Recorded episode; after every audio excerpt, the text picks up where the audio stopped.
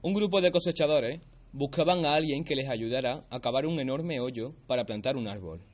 Entonces, a los cosechadores se le ocurrió poner un montón de carteles para buscar un nuevo integrante que les ayudara. Al día siguiente, un chico llamado Peter leyó uno de sus carteles y decidió probar suerte.